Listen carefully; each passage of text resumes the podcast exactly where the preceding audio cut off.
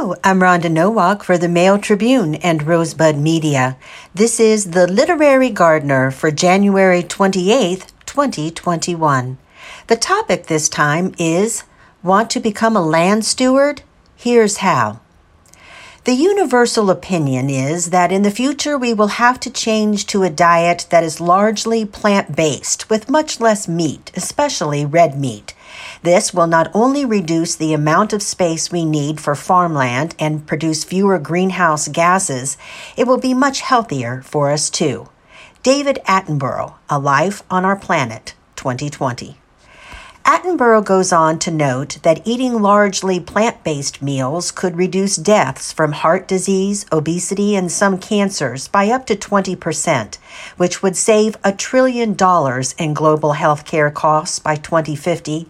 His statements about the benefits of plant based diets are corroborated by the USDA 2020 through 2025 Dietary Guidelines for Americans and the UN Intergovernmental Panel on Climate Change Special Report.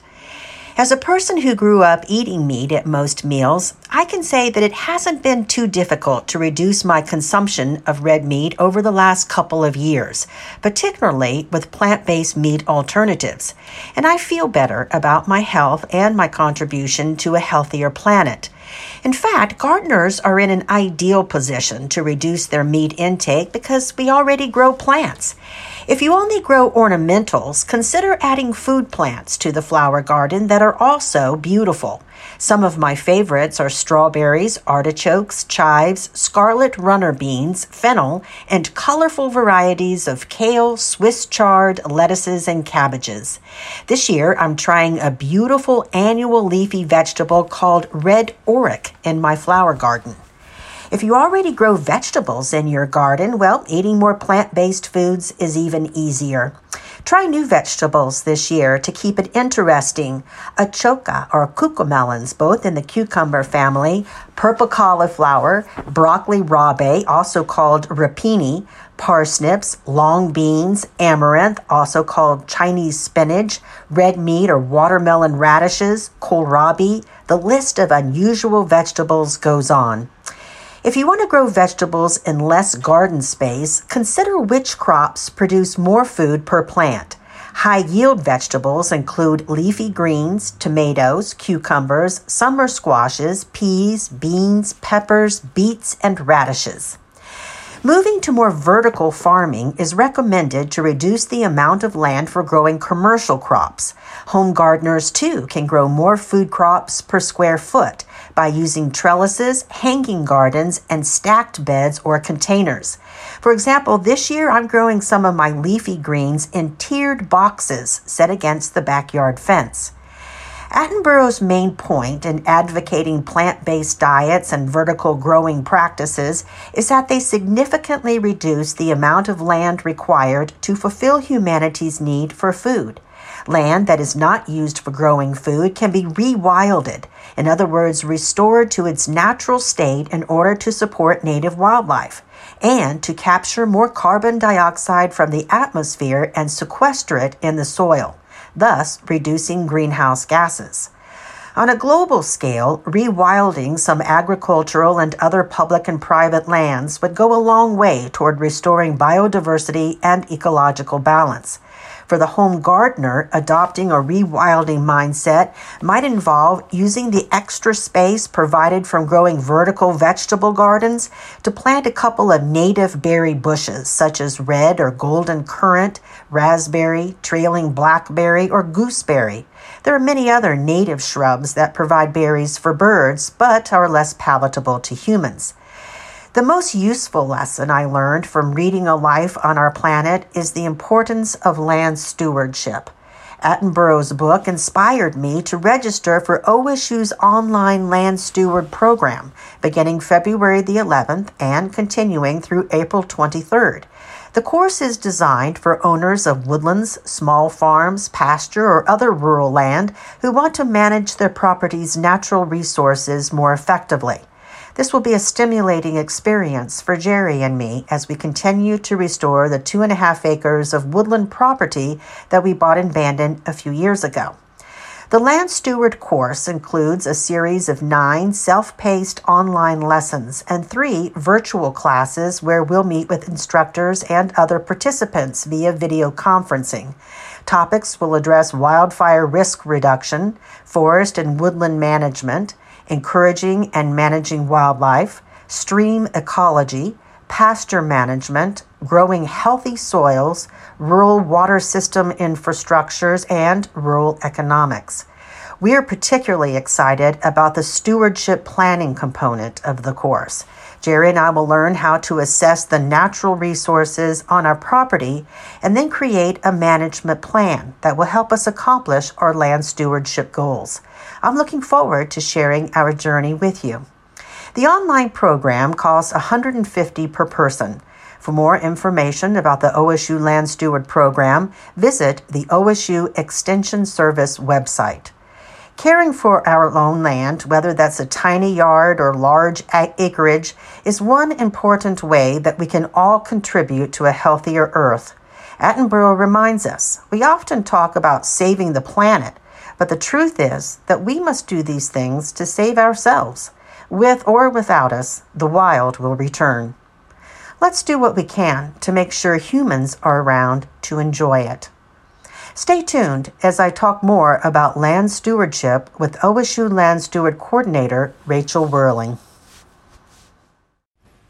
That Attenborough talks about is the importance of reducing carbon emissions, but also uh, going further than that, just reducing, but actually sequestering carbon in the soil.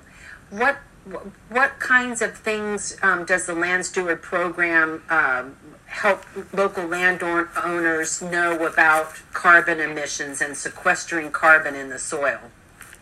Yeah, we, we talk about that in the soil. And you know, we have two different, in the soil module, we have two different versions of this program. And I think you're going to be involved in the online one. So we don't get into the field as much, obviously, with the online one. We aren't doing that at all due to the pandemic. But okay. during the field program, which we're hoping to offer again in the in the uh, in September of this coming year, we actually go out to uh, Scott Good's farm where he's really doing great studies on um, soil uh, sequestration of carbon in the soil through farming practices. But those that information is incorporated into the content of the modules. So we talk about um, you know ma- maximizing living roots in your soil, uh, keeping things biodiverse keeping your soil covered, not disturbing, not tilling, and really um, plants are always fixing carbon, the CO2 that's in the air, and bringing that in, converting it into sugars in their in their system,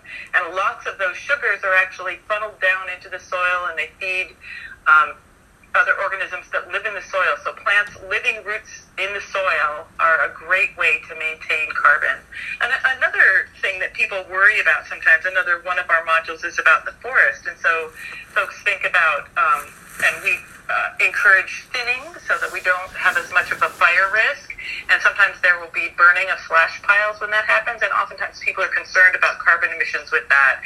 But if you think about it, um, you're really the like forest fires are part of our normal carbon cycle, our natural carbon cycle.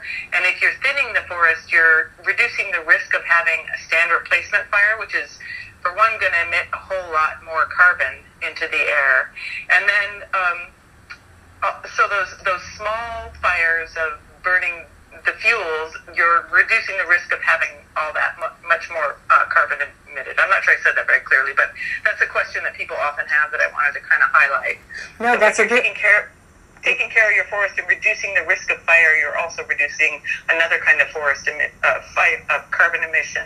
And also, older growth forests are great sequesters of, of carbon, so that's another thing to promote a healthy, long-lived forest. That's that you're making great points because we do have a lot of um, underbrush that we are thinning out of our woodland property in Bandon, and yet we have worried about the burn piles and what that what the impact on the environment our burn piles is making.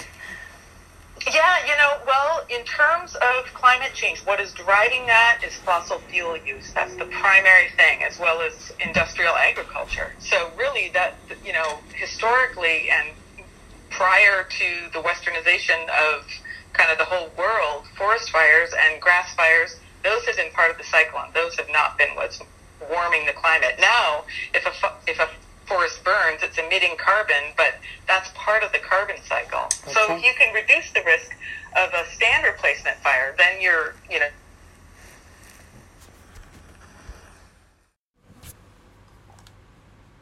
Um, so now Attenborough says, you know, we really don't need to look any further than nature itself to solve our environmental problems. I think he's talking about the idea of biomimicry, that we can really look to nature based solutions to help us solve our environmental problems. What do you think about the, that idea? I think that is so true. I, I think that humans tend to have a view of like wanting to really simplify things, and then if you if you think about nature, like everything in nature, nothing does just one thing. Like I love this when I teach when I teach botany, for example. In a tree, you know, the structure, the plant, the material that holds the plant up is also the plumbing for the plant. The uh, leaves are the engines that produce the energy and and they also um, are, you know, holding some of the, the sugars and materials and dropping and recycling those in the soil over in the fall and deciduous plants, for example. I think that's really true. I think this gets back to some of the things that we were saying um, in our talk last week about kind of letting your, trying to kind of make your land imitate the natural environment and not doing as much human quote unquote work, you know, to tidy it up, to clean it up, let it be part of the system, let the nutrients recycle. Um, yeah, I think even, you know, in, in some respects, it's the whole pandemic, for example, us figuring out that not everybody needs to drive in to be in an office every every day of the week. And I think that's kind of like a, natural solution that kind of harkens back to that. Like it makes more sense to use this kind of network of communication that we already have rather than sort of creating more work and effort and emissions, you know, with commuting. Right. Well, and you know, nature is so efficient and definitely nature is always looking for the easiest most conservative solution. And it never externalizes the costs the way we do. So when we're thinking about what is the cheapest way to get to work and we're going to drive our car, we're sterilizing all kinds of costs when we do that. So nature doesn't do that. It's always all included. And I think if we can make our lives like more, then that's a, a positive impact. Absolutely. Now, um, in his book, he, he writes um, something that I think is important. He says, if we are to allow nature to begin to recover, we have to reduce the proportion of the land surface that we occupy so we may give space back to the wild. What do you think about this comment and do you see how do you see local landowners contributing to this rewilding movement? Uh, that's one of my favorite topics. And again, that gets back to what we were talking about last weekend. But um, I think that the more that you can uh, make place for native plants, I mean, the first first step really is to learn about where you live and what is native where you live, and then encouraging space for those creatures, whether they're plants or animals. And I think that on a on a larger scale in our agriculture, and if we have animals, you know, having things like hedgerows of native plants, creating bringing more nature space into the space that we are going to occupy and letting places be more wild, be messier, and also encouraging native plants, thinking hard before we bring in non-native plants. Is that needed?